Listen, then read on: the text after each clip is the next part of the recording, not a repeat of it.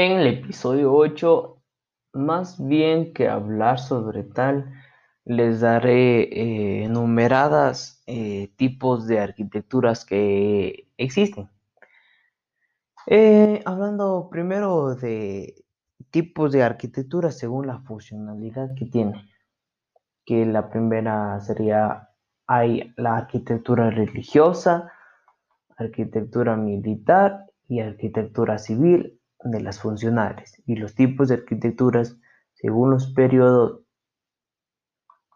Hay como primero tenemos la arquitectura arcaica, después la arquitectura sumerio de Mesopotamia, la arquitectura egipcia, la de Babilonia, la arquitectura asiria, la arquitectura griega, la arquitectura etrusca, la arquitectura romana, la arquitectura medieval, la de barroco.